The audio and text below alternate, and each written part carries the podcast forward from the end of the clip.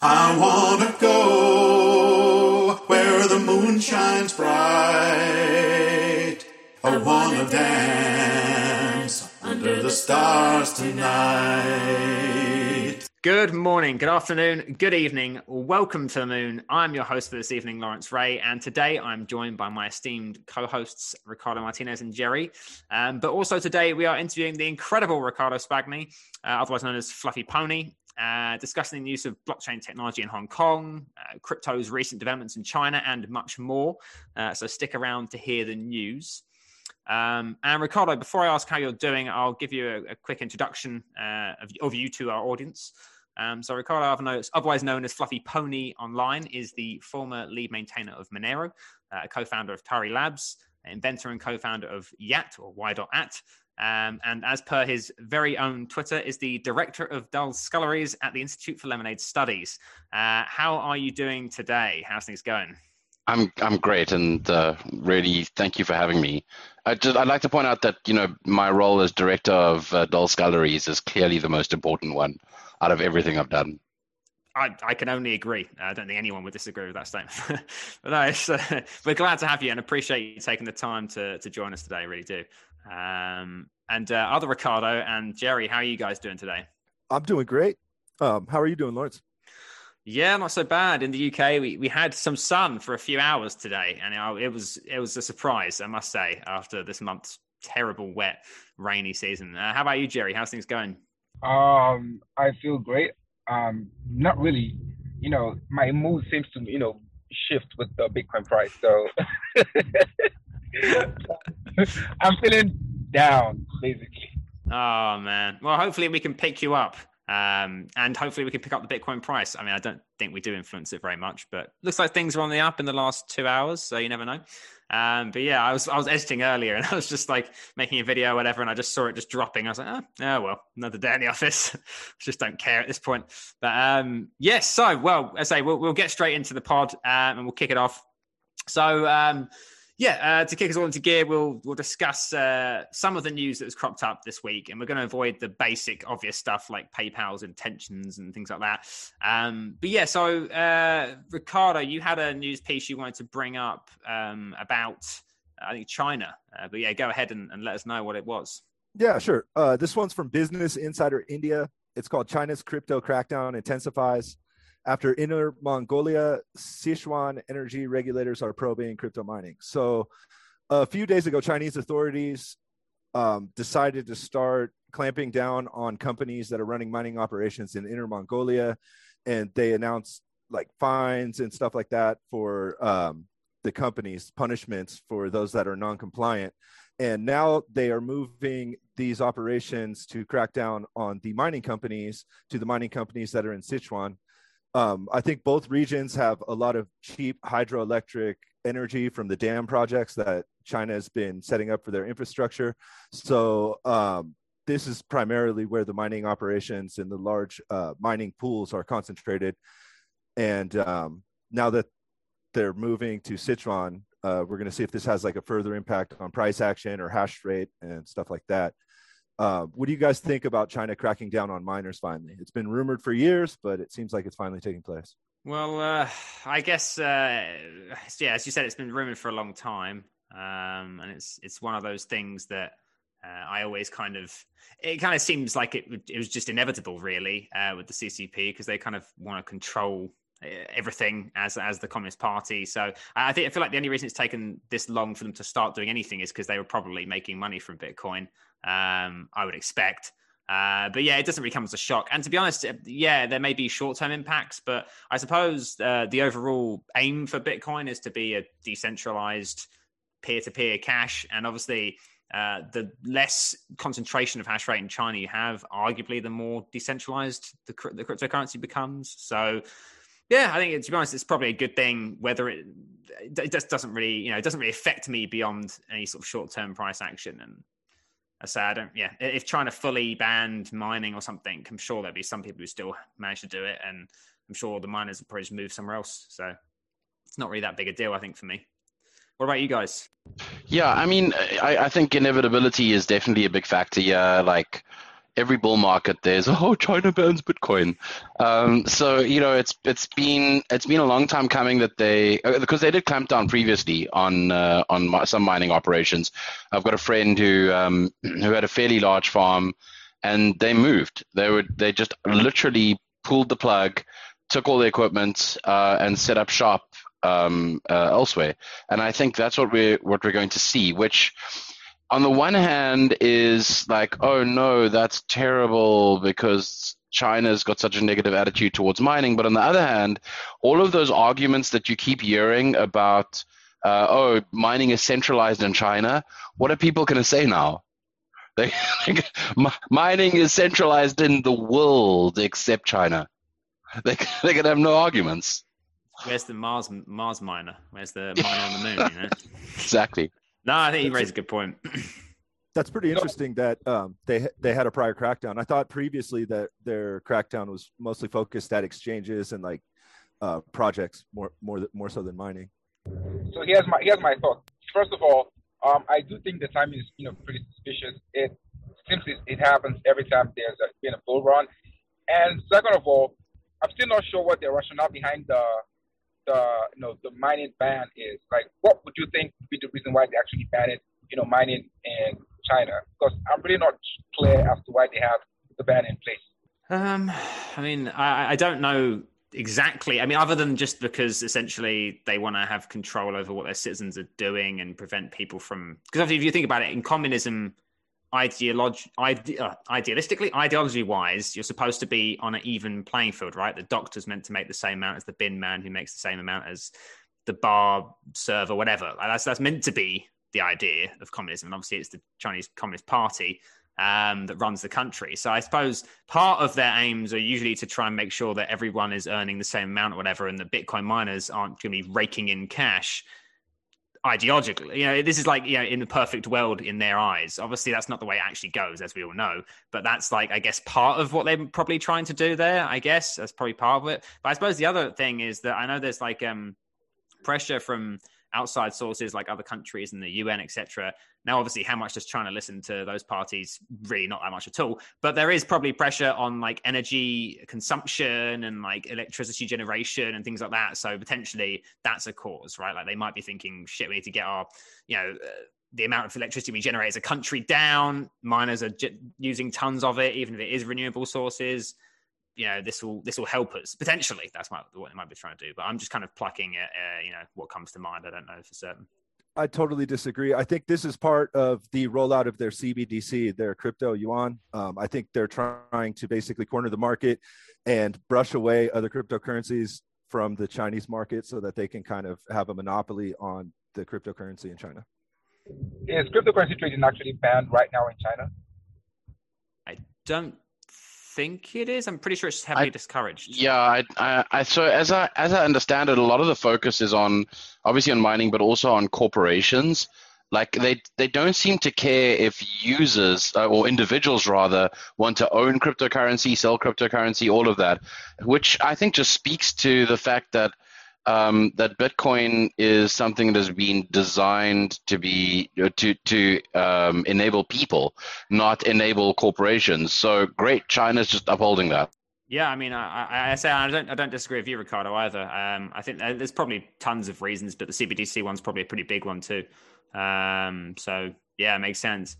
Um, I, I, mean, one thing I can do, because obviously Tracy, um, being from China, who works for us, um, I could potentially do like a spaces talk with her, or we could bring her on a podcast and talk about um, her understanding because she might have a better insight than than any of us, uh, being that she's from China. So uh, I'll have a word with her. Um, I guess, uh, well, moving on to the next piece of news that is, yeah, in some way related, I suppose, um, is an article.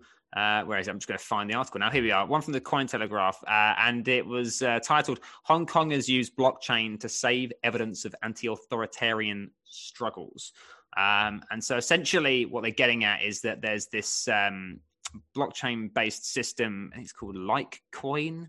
Um, infrastructure that they've put together essentially, um, and a lot of the Hong Kong or some of the Hong Kong uh, media platforms are using it. And what it does is it essentially puts like a unique uh, like title. It's, it has the title, the author, publication date, location, etc. And it stamps these articles with a digital fingerprint, and then it saves it on their their blockchain.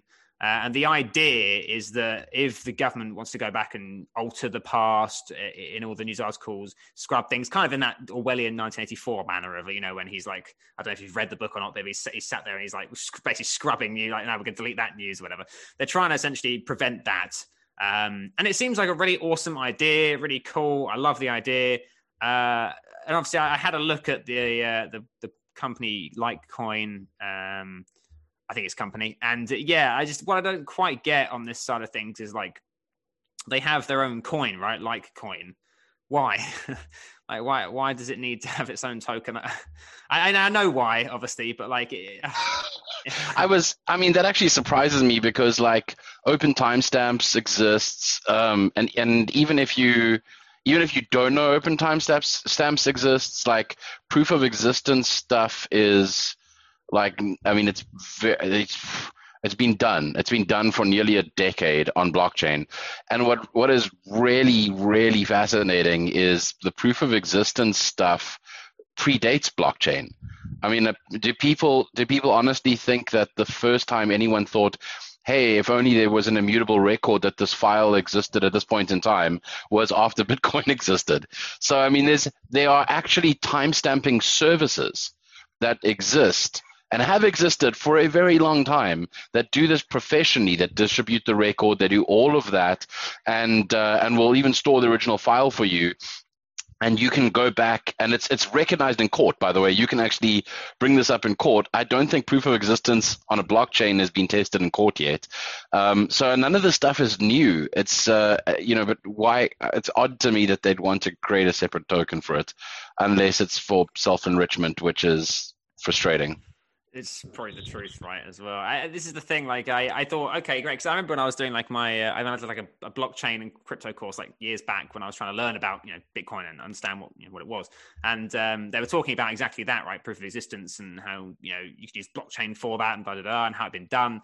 Um, and I thought, okay, this is cool that like a group of people potentially in Hong Kong were getting together to specifically try and do it for Hong Kong as like an area because of all the political issues and stuff. I thought, okay, that's a great idea. They're all teaming together to get this on to.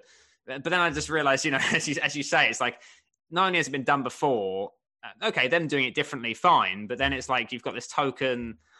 Uh, there doesn't, I, there's as far as I can tell, there's no real use for the token other than to just profit from the situation, basically, uh, which is a bit of a shame.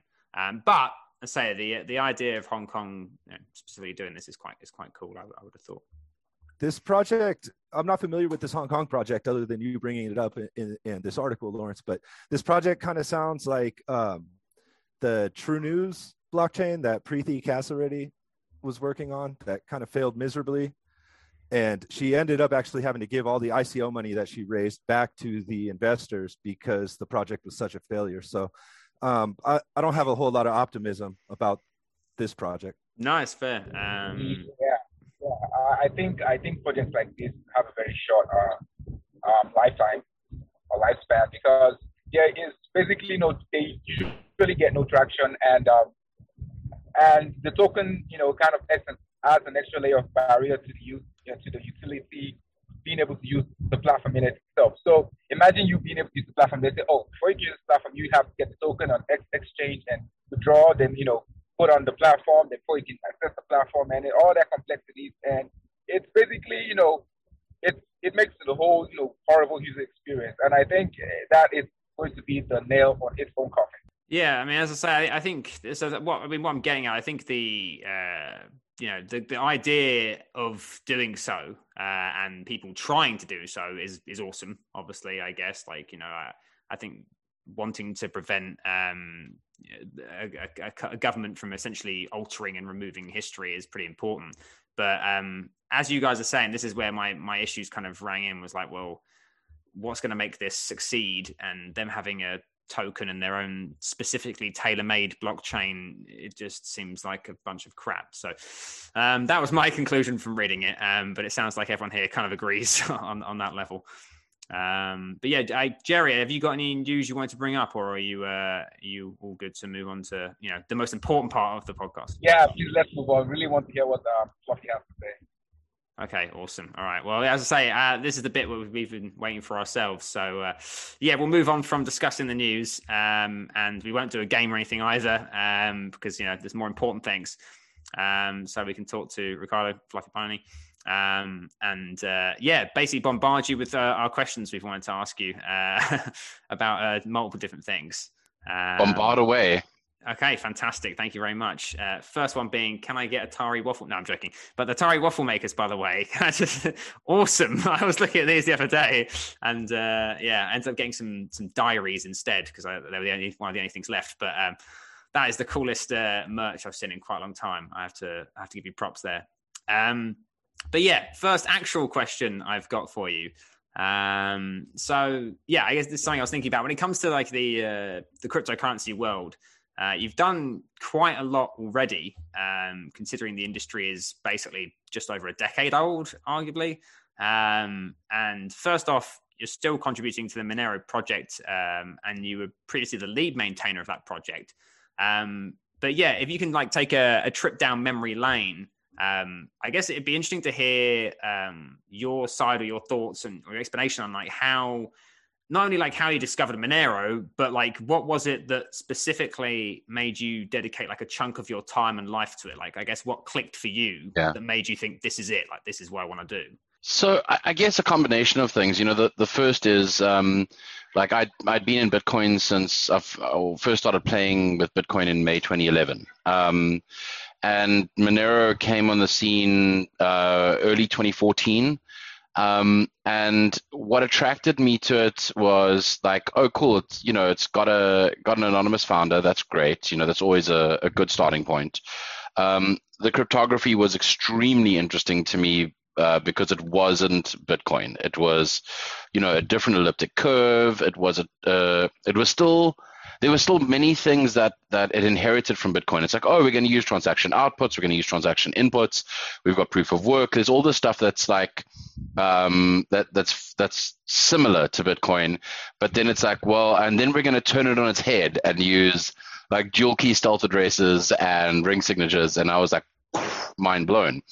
At the same time, it was also during this like weird part of um, 2014 uh, where like everything that listed on Poloniex would pump and then dump.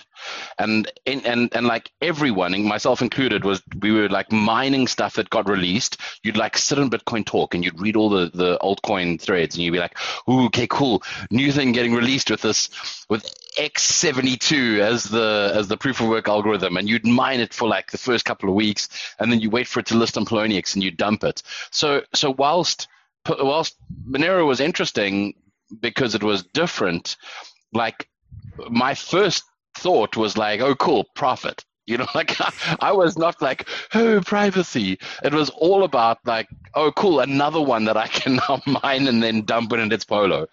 And what I what I didn't factor into it was the fact that because Monero wasn't based on Bitcoin's code base, that actually adding it to anything like any exchange was going to be a total nightmare. So like, of course, I didn't. You know, you don't think about that. You're just like mine, mine, mine, mine, mine. Um, and uh, and so you know ended up because of the I mean, there were so many things. It didn't run properly on. Uh, it didn't. It didn't run on Mac at, at, all. And you know, like I was, I was uh, running a Mac um, as you know, as well as all my my mining machines.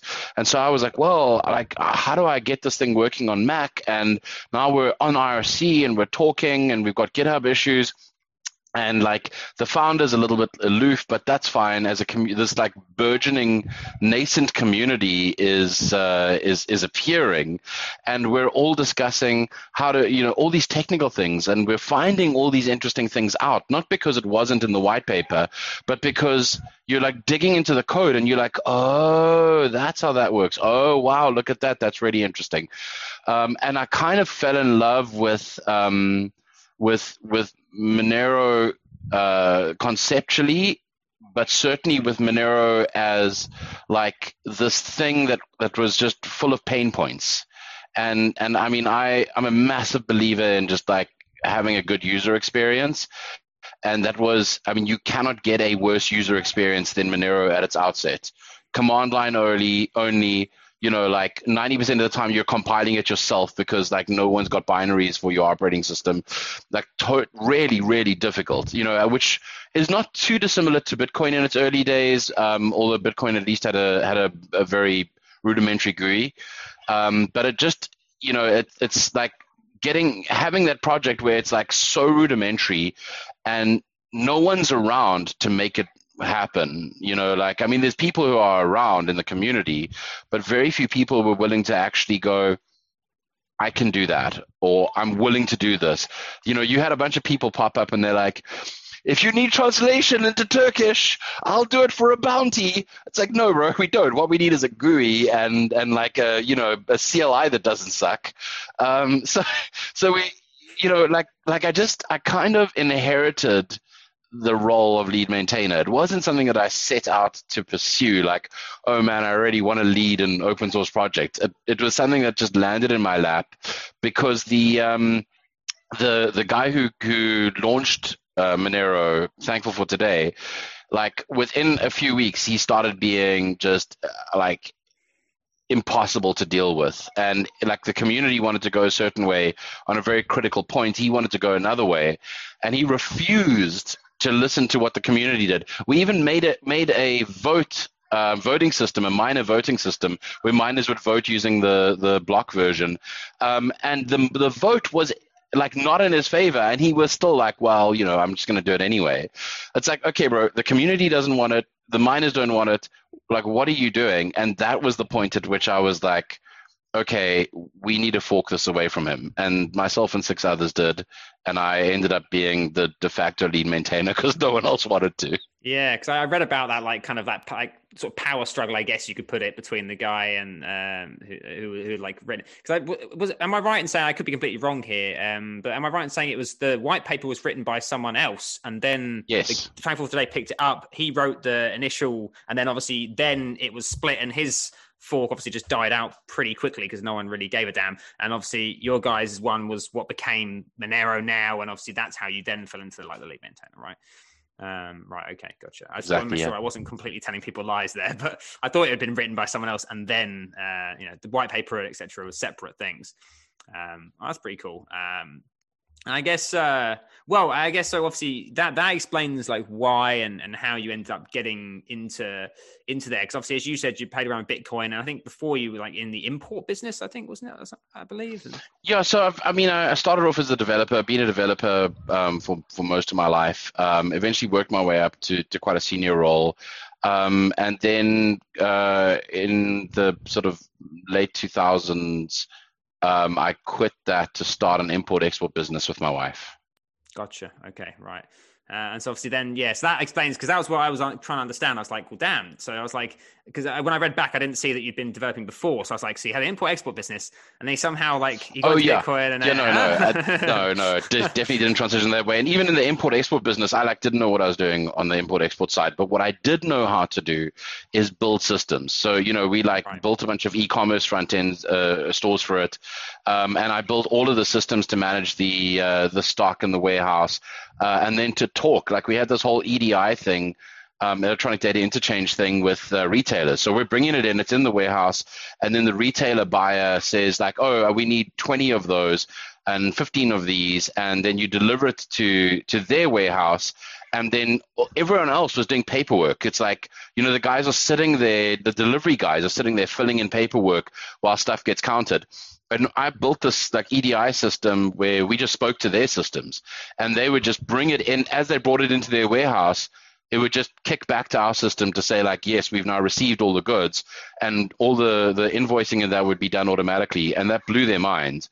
They were just like, well, none of our other suppliers are doing that, so we're just going to buy a lot from you, and we're like, great. so yeah, it's it's it's always been developer centric. It's never really. Um, I don't think I'm a particularly gifted business person or like really good at marketing or anything. I've always been more on the system side than anything else. Ricardo, I wanted to ask you. Um, it seems like you've been involved in a lot of really interesting projects in the crypto sphere. What's the most interesting thing that's currently happening in the crypto sphere, in your opinion? That is a really hard question to answer. um, so you know, you know, there's a there's an interesting dynamic playing out. Um, and and this might be a very unpopular opinion, but you know I'm going to say it anyway. Um, I think that what Ethereum has created is really interesting because I have Ethereum's total garbage, and I have a, a you know I have a laundry list of issues with Ethereum. But what it has created is an environment where you can be a JavaScript developer who was doing, you know, Shopify websites yesterday, and today you're a smart contract developer, and and so there have been a there's just been a string of um, of innovation on you know in terms of projects being built on on Ethereum, and there's also been a string of of just mess, right? I mean, like 99% of it is mess, and then there's this one percent where I'm like, wow, that's actually really cool, um, and uh, and that does not by any means mean that that that one percent is well architected, um, you know, well thought through or anything like that. But it just there is there is definitely a slither of interesting stuff being done, and what I'm finding really interesting is like the the the projects that are now spinning up um, in the Bitcoin space and elsewhere uh, that are saying like that are recognizing the same thing. They're like, oh wow, that's really interesting. What if we did it properly? I don't know. What if we did it in a scalable and secure way? Wouldn't that be interesting? Um, so, so from my perspective, some of the most interesting things that are being done right now are um, not just not necessarily DeFi uh, per se, but like interesting approaches to decentralized uh, projects, interesting approaches to decentralized governance, um, and then taking the the concept, the idea, and saying, let's do it but let's do it in a scalable, secure way. Let's do it with uh, with secure defensive programming practices instead of writing it in JavaScript. And and that to me is fascinating, even more fascinating than Lightning, which I absolutely love. The Open Zeppelin uh, Ethereum remix thing, where anybody can deploy a smart contract without a code, is is kind of interesting, in my opinion yeah i guess like this is part of like uh, when i first got into crypto what i was so amazed by is like the ideas that people are having like some of the stuff that people are coming up with and um, and now, uh, even in the last like week, I've started thinking like I hear about some altcoin project, and I think, well, that's an awesome idea. How can you make take that and do it on Bitcoin or or use Bitcoin to do it? That's like well, I've started thinking more and more as I go less from altcoins and become more of a Bitcoiner over time, uh, which has definitely happened to me in the last year or so. But it's a really good point you raised. Like, there's some cool ideas.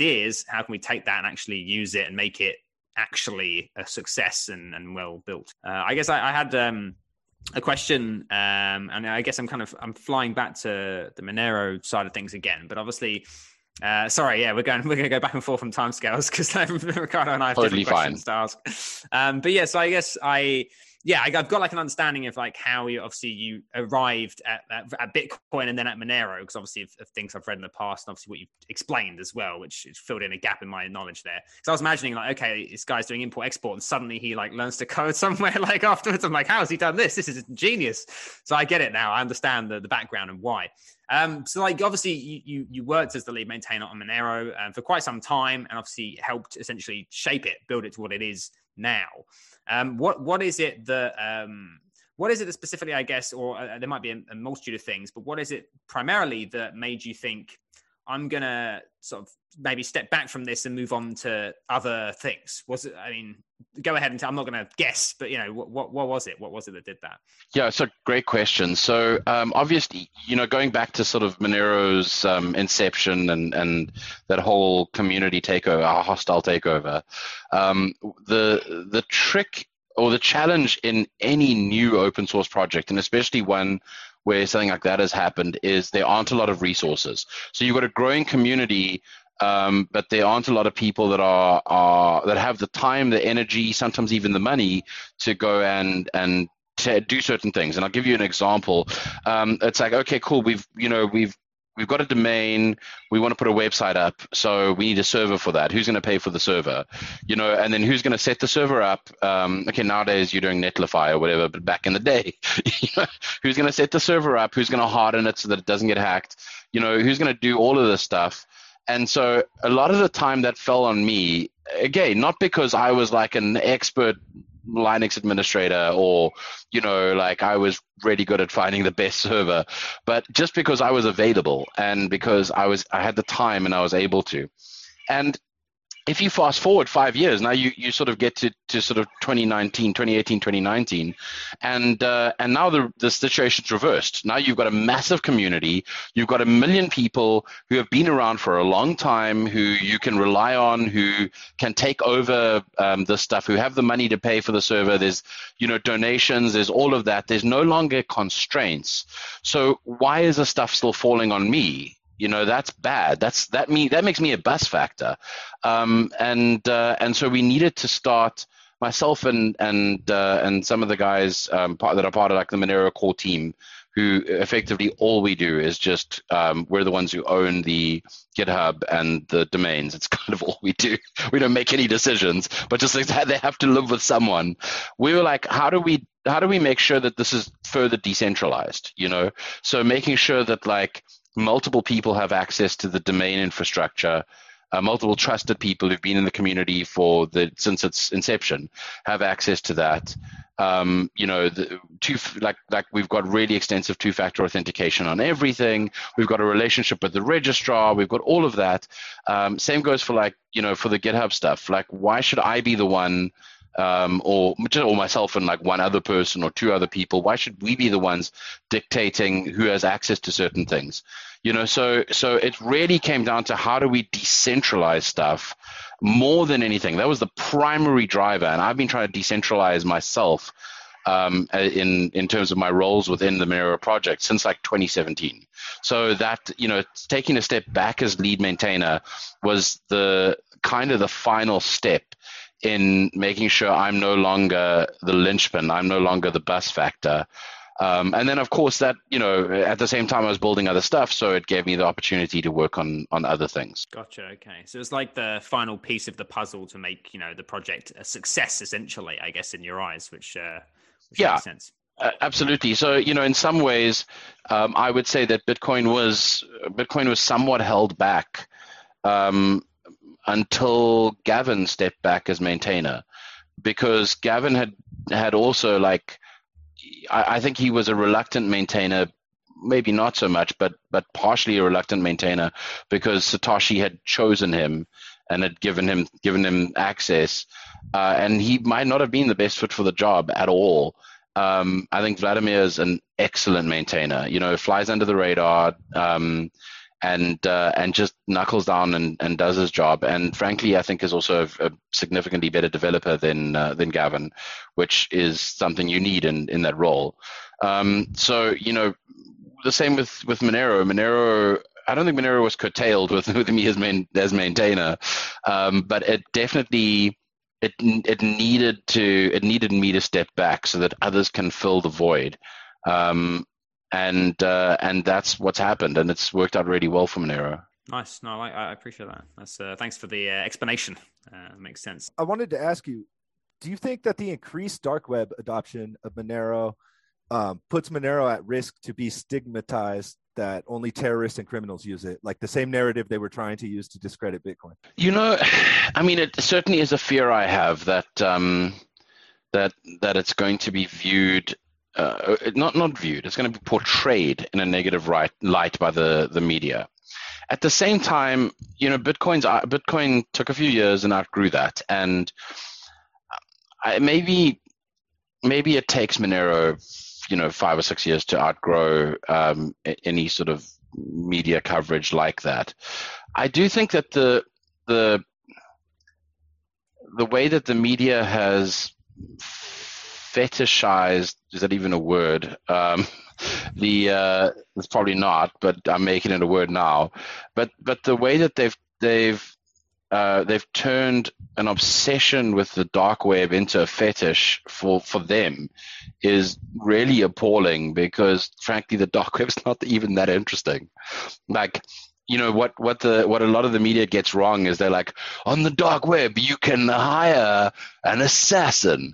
And what you actually hire is someone who takes your Bitcoin and then sends you a screenshot from a TV series and says, There, I've killed him. And you go, Oh, cool. And then meanwhile, the dude's totally still alive and you've been scammed. Like, obviously, scammers are going to go there because they're being paid in, like, you know, untraceable, irreversible currency. Why would they not go and scam you there? It's the best possible place. Also, because you're buying illegal stuff, you're not going to go to the cops and be like, Oh, I tried to pay for assassination and, you know, the guy didn't deliver. I'm to, I'm to write a report for the on the Better Business Bureau. It's not acceptable. Worst assassin ever. You know, like, it's like it's like the perfect crime. Like, why do people not realize this?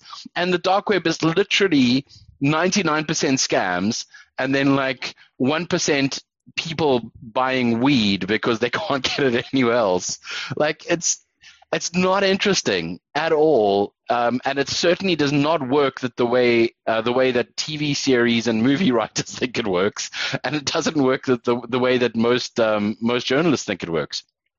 And there are, don't get me wrong, there's some really, really excellent journalists that are actually that do cover the dark web. Andy Greenberg, um, is, is, you know, is one of them who has actually dug into it, has has you know gone and browsed in the dark web. He's probably bought a bunch of weed. I don't know, um, or at least tried to. He's probably been scammed, you know, and and he actually knows how the thing works. Um, so you do get some journalists who cover this stuff. Uh, very seriously and or have covered it in the past um, and understand how it works. Um, I think that as we progress, hopefully journalists and the media and TV series writers stop this this fetish over this obsession over the dark web because they already are. I mean, I'm I'm seeing less and less of it um, in uh, in TV series. They're going back to their their old ways of like, and then the terrorists communi- communicated using chat in a game. And I'm like, yes, because that's app. They wouldn't use Signal or Wire or anything. They would totally use a game that's untraceable. Uh, and uh, and they're using they they're going back to the old tropes and they're starting to leave the dark web tropes a little bit, which is great. Um, you know, less obsession from journalists on it as well. Um, uh, no one, I, I've I've not seen much in the way of like mainstream media coverage over um, stuff like uh, darknet markets going down and being replaced and anything like that. So you know, I think that that's that that's probably good because it means that they've realized that it's actually significantly smaller and significantly less interesting, I'd argue, than the actual criminal underground that does stuff like sex trafficking and all sorts and actual assassinations and all sorts of other things and they use cash you know or gold or diamonds um, and they do things in person not over the internet hidden in someone's mom's basement so it's uh, you know that that's sort of where we where we're at, and I think that makes Monero's Monero very interesting to privacy advocates and a lot less interesting to screenwriters who need a plot device in a movie. Yeah, that's uh, yeah. What you say about the the, dark web, deep web, whatever, is like uh, mirroring my discovery when I was like, I can't remember how I would have been 14, 15, whatever. I'm like, oh wow, this sounds so cool. I'm gonna go find this, you know, download Tor, and it was just like the disappointment when I got in there. I thought, yeah, this is actually a mess. Like nothing's indexed, and it's actually quite hard to find anything, and it all looks like yeah. really scammy. Like as if I'm yeah. going to get like a, a MacBook that fell off a truck for like ten pounds. Like oh, it, the MacBook, the MacBook that fell off a truck thing on the Hidden Wiki. I remember seeing that, and I was like, oh man, this is so cool. You'll be able. And then I thought about it, and I was like, that's not real, is it? Yeah. Nah, people are getting scammed. It takes like 10 seconds, doesn't it, to think, well, actually, wait a second, like, how am I gonna, how am I gonna, this is not happening, is it? It's like they're, they're, gaining nothing by saying this to me. They should just go, they could go on Facebook's, you know, marketplace and sell it for cash to someone and it'd probably be better for them.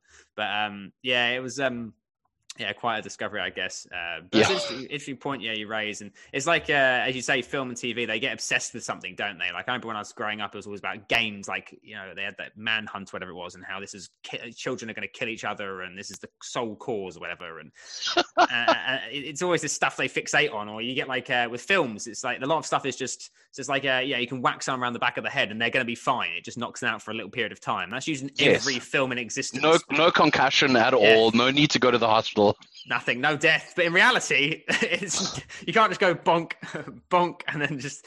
But anyway, yeah, it's. Uh, I think you got it right there with the the dark web narrative and stuff like that from the media. Uh, Ricardo, first of all, I have to you know applaud your honesty, especially when you said that you, you, you got into Monero because you were trying to make money.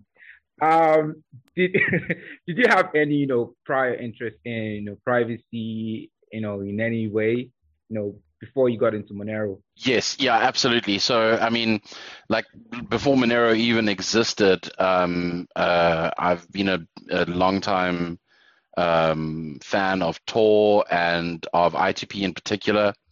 Um, mostly because I have always had concerns over like my personal privacy and you know the like I I spend a lot of time compartmentalizing between stuff that I'm happy being public and stuff that is private between myself, my wife, my family, whatever.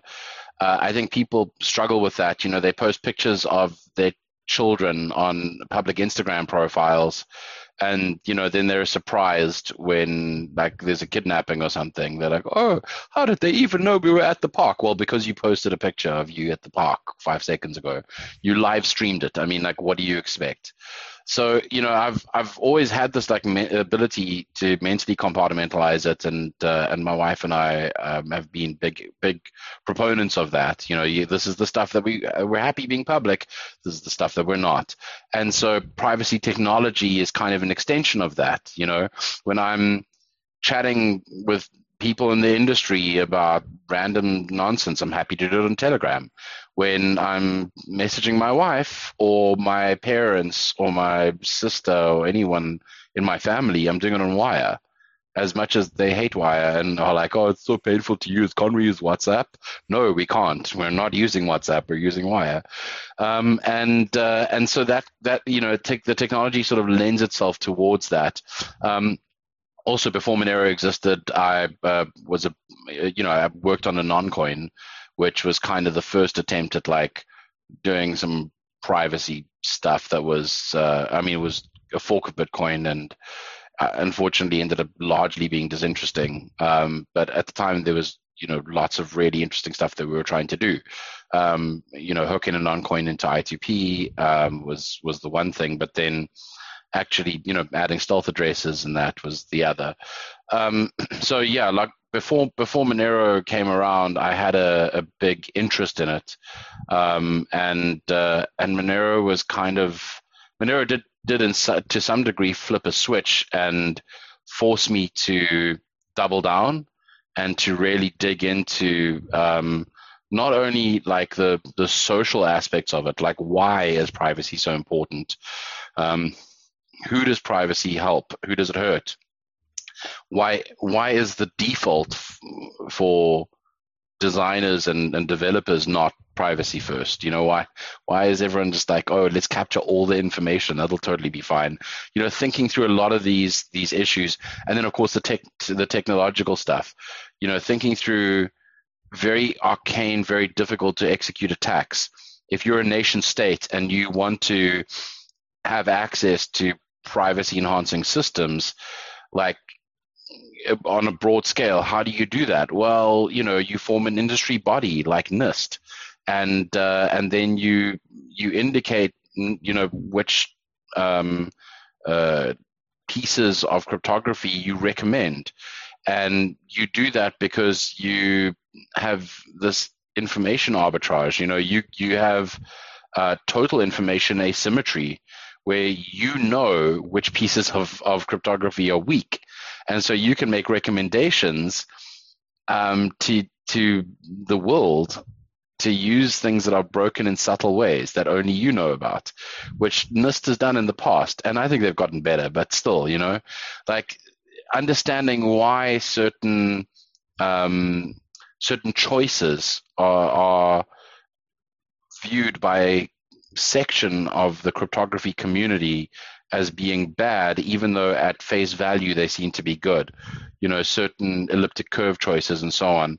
It's all about those subtle breaks that traditionally uh, a, a, lot of nation states have tried to, and industry bodies have tried to plaster over. And you look at that and you're like, wow, that, that is a really subtle class of attacks that people don't often recognize or understand. They're just like, oh, I'm using math.random in JavaScript. This will totally be fine. Gotcha. It's like privacy is like a battle, is the way I always think of it. Like there's always yeah. a constant battle with privacy, and I think there always will be. Um, and that's been since before the internet. Uh, realistically, I mean, that's uh, yeah. And what and what what technology has really created is, you know, in fact, that battle analogy is really good because a lot of the attacks that that I think of that that I ideate on um, and think about ways to prevent are not the the ones that you might expect. You know, if you're if you've got an actual battle between two armies, like yes, they can run at each other in on an open battlefield and and shoot and tank drop drop bombs and shoot with tank guns and all that stuff.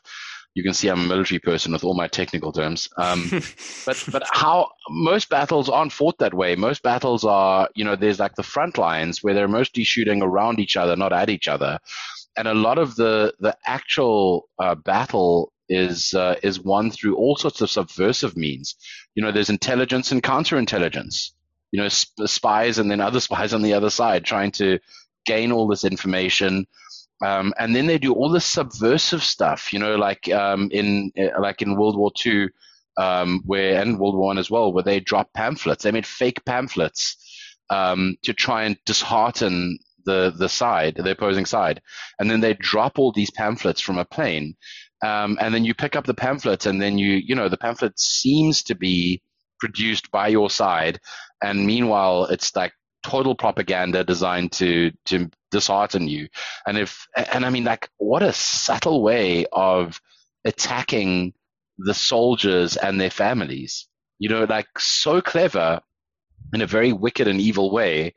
Because if if if a soldier doesn't if a soldier is disheartened and doesn't want to fight, then that's going to carry through, and they're going to end up not being as adept, not being as as good, um, and that's how you lose the battle. So you know, in in a very real way, with uh, with privacy technology, it's not like no one's sitting there trying to brute force Monero private keys. You know, they're they're they're trying to attack things in a far more subtle way and that's really i think where where it becomes very interesting. Since you're bringing up attacks on monero i wanted to ask you what impact does ciphertrace's monero tracing software have? And how do you feel about us tax authorities offering a bounty for software developers to create software to try to deprivatize yeah. Monero. So, so CipherTrace's stuff is total garbage. Um, it's a visual block explorer that makes a bunch of guesses. The the CEO even tweeted out that no one can um, something like no one can objectively um, trace Monero. Um, it's you know like and and I appreciate that. Uh, I appreciate. Oh yeah, no one can deterministically trace Monero transactions. That's the the CEO of CipherTrace. If you can't deterministically trace Monero transactions, then congratulations, you built the electronic version of a roll the dice game. You know, like you, it's like you're you're basically you're basically just guessing, and well, a human can do that probably better than a computer because um, the information set is not big enough. Um, so so that is kind of not a concern. Um, I think the IRS is also kind of defocused. You know, like they want to they want people to pay their taxes. At this point in time, and, and I would imagine that even for the foreseeable future, no one is earning Monero and then paying their rent in Monero and then buying a Ferrari in Monero. That's just not happening. So nothing is happening outside of of the traditional financial system. Um, and at some point, you're going into some sort of traceable thing, where whether it is a US dollar CBDC, whether it's Bitcoin, whether it's um, you know a normal dollars in your bank account. At some point, you've got to break into that system in order to pay your rent, buy a house, buy a Ferrari, do whatever you want. And so it's pretty easy for the IRS to be able to see uh, and gather information to know whether or not you're uh, you're you're doing that. But even if even if we lived in this hypothetical uh, world where everyone was using Monero, you were actually uh, you know, getting paid in Monero. You were buying a house in Monero. You were buying a car in Monero, with Monero. Even in that world, the IRS still has lifestyle audits. You know, they're still able to figure out whether or not you you've actually paid um, the the correct amount of tax, and they can do it relatively trivially. You know, they can just like drive past your house and be like, "Wow, that's an eight bedroom mansion and you claim to only earn a thousand dollars a month. Hmm. You know and and really the analog is if you go back in history at what point was the irs able to trace things electronically? The 80s maybe? I would say probably the 90s they started really getting a handle on being able to trace people's uh, financial transactions electronically. So are you telling me that before like the 90s the irs was totally unable to enforce tax regulation? Well that makes no sense. I mean obviously they were able to. So you know how? Oh well you know traditional methods like your neighbor um, uh, you know getting audited and the irs auditor looks over the yard and says huh that's weird that the guy's got 12 ferraris in the in the garden. You know like i mean it's it's these methods exist, and and there's no need to even trace Monero. So I think. Um, I think that there's just the problem is they've had so much visibility on people's transactions that they've been spoilt, and now they're like, "Wow, we need that for everything. We we need that for Monero. We can't live without it," which is not the case. And I think that they're going to end up realizing that eventually. I hope so, anyway yeah the fear it's, it's interesting because like it's like the, the government's like ability to control or, or their abilities have grown so massively with the internet that suddenly to have something taken away it feels like you're kind of going whoa straight back in like archaic times of the 70s or whatever. It's, it's almost yes, feels like. the archaic times when we wrote checks out and, and posted them in the mail. Yeah so that's kind of what it feels like um to me. Uh, I guess I got uh, well. I've got a question, but um, I, yeah, I'm aware we're kind of uh, closing in on on the end of, uh, the podcast. So I'll, I'll, I'll pop it to you now, though, um, just so you can uh, can talk about it quickly. Um, yeah, obviously you're the you're the co-founder of um, the merge mined Monero sidechain Tatari Labs, right? Um, essentially, is what one of the things you're working on, as well as yeah. Um, wh- I mean, uh, well, uh, two questions since we're since I want to squeeze this in. Uh, with Tari, uh, I just appreciate if you could give like an explanation of like what's going on there, like what you're trying to achieve, just for our audience purpose. Um, and then once you've done that uh, with with with Yat or why don't I don't know how to say it yet, but um, with that, uh, I just I'd just be interested to hear because obviously that's pretty simple in in what it is, right? Like it's uh, at its core, it's just you know um, emoji string that it becomes your unique identity or whatever online that you can then link to. So how where did that idea come from? Because it's quite like a fun, unique kind of different thing essentially. So I just wanted to hear an answer to those two questions basically. Um, sure. So, um, so Tari is a, a, decentralized assets protocol. So, you know, I mean, it's uh, kind of like, um, I guess, a spiritual uh, sister to Counterparty, which you know was built on top of Bitcoin, and this is built um, on top of Monero. Uh, you know, so it's merge mined with Monero, and uh, and one of the things that we that that one of the beliefs that we have at Tari Labs is um, that the user experience needs to be excellent, and that's kind of what led to to uh, me inventing Yat was this whole idea of like how do we get away from the very terrible user experience that is like Bitcoin and Monero and whatever addresses. They're really bad, and uh, and so I ended up like with this idea of couldn't we use emojis, and uh, and that's what we've done in Tari. You know, your Tari address is a 33 emoji long thing, which you know is a full 256-bit private uh, public key rather. Um, 32 characters for the public key and then a, an extra character for uh, the checksum and it uses a restricted emoji set to prevent phishing attacks and all sorts of stuff. Um, and then we did that and we were like um, you know well wouldn't it be much better if it was only a smaller number of emojis? And the only way to do that is an, is an aliasing system. So we built this aliasing system called yat uh, I mean, it wasn't called Yat at the time; it was called Emoji ID. But then we we called it Yat because we realized as we were building this that it can do more than just be your Bitcoin address. You know, it's it's between one and five emojis, but it could also exist in other things. It could just be like a, a website URL You know, um, I mean, why does it, a website have to be .com or whatever? What if it was just a bunch of emojis, and you put in these emojis again, restricted set to prevent phishing attacks and and homoglyph homoglyph attacks.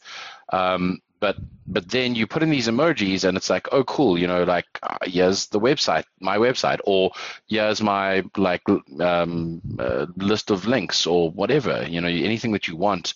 Um, and then what else can it do? You know oh well what if it was also a physical location on earth you know? Um, like it like a set of emojis could do all of this um, and the set is so big. I mean, not the set, but the namespace is so big that, um, especially when you get into four or five emojis, um, that you can use them ephemerally. You know, if you want to have a Yat for the next two days because you're traveling and you need to be able to like give it out to people or receive payments or whatever, you can, and then you can turf it and never use it again. So that was re- that's really the idea. Um, and at the same time, you can also build one that is like shorter and um, and obviously significantly uh, something that you might want to build a longer lived identity around. So these are all these are all things that have come about as a result of of Yat's existence. Gotcha. I appreciate uh, yeah appreciate the uh, explanation there of like the links between the two actually, which uh, I hadn't expected there to be like such a close link between the two. So that's quite cool. Um, there is, yeah, there's, there's many more questions I have, but I won't, I won't ask as, uh, as um, where we're, we're clocking in on uh, towards an hour. So, um, yeah, I mean, I, obviously, as I said, uh, we'll, we'll do like uh, our standard uh, good news uh, outro where we kind of just give people a positive burst before they uh, they leave, and hopefully leave them with a happy day, happy week. Um, but I, before I do that, I, I, say I really appreciate uh, you taking the time out to to do this podcast with us. It's been awesome. you've been a fantastic guest, and I, yeah, I really appreciate your insight on quite a few different things there um, that I had that I had questions on, and I'm sure the same could be said for Ricardo and Jerry. Um, so here comes the good news. Uh, a phase three trial of MDMA therapy for severe PTSD is so successful that 67% of the participants don't even qualify for diagnosis of PTSD now. Rubber, which has been made from dandelions, is helping to make tires more sustainable. COVID lockdowns have shown signs of improving children's reading skills as they have spent more time reading more difficult books. The area of forests which have been regrown since the year 2000 covers the size of France a food tech startup in upstate New York has developed technology to preserve food without refrigeration for months beyond when it would normally spoil without the use of any artificial preservatives. And lastly, a teenager in the US signed a tenancy agreement on an apartment without viewing it and has ended up living in a retirement village. And it turns out that the rent is cheap, her neighbors are quiet and friendly, and she plans to stay for a while that one was uh, I just thought it was quite funny. I thought how she messed that up. Um, but there you go. So that was uh, that was our good news. Um, and yeah, as I said before, I really appreciate you coming on. Um, it was it was awesome. Uh, and thank you to the listeners for listening in. And uh, yeah, very much appreciate it. Thanks for having me. This was great. Brilliant. Well, no worries. Take care. And uh, to all the listeners out there, buy Bitcoin. Bye. Bitcoin.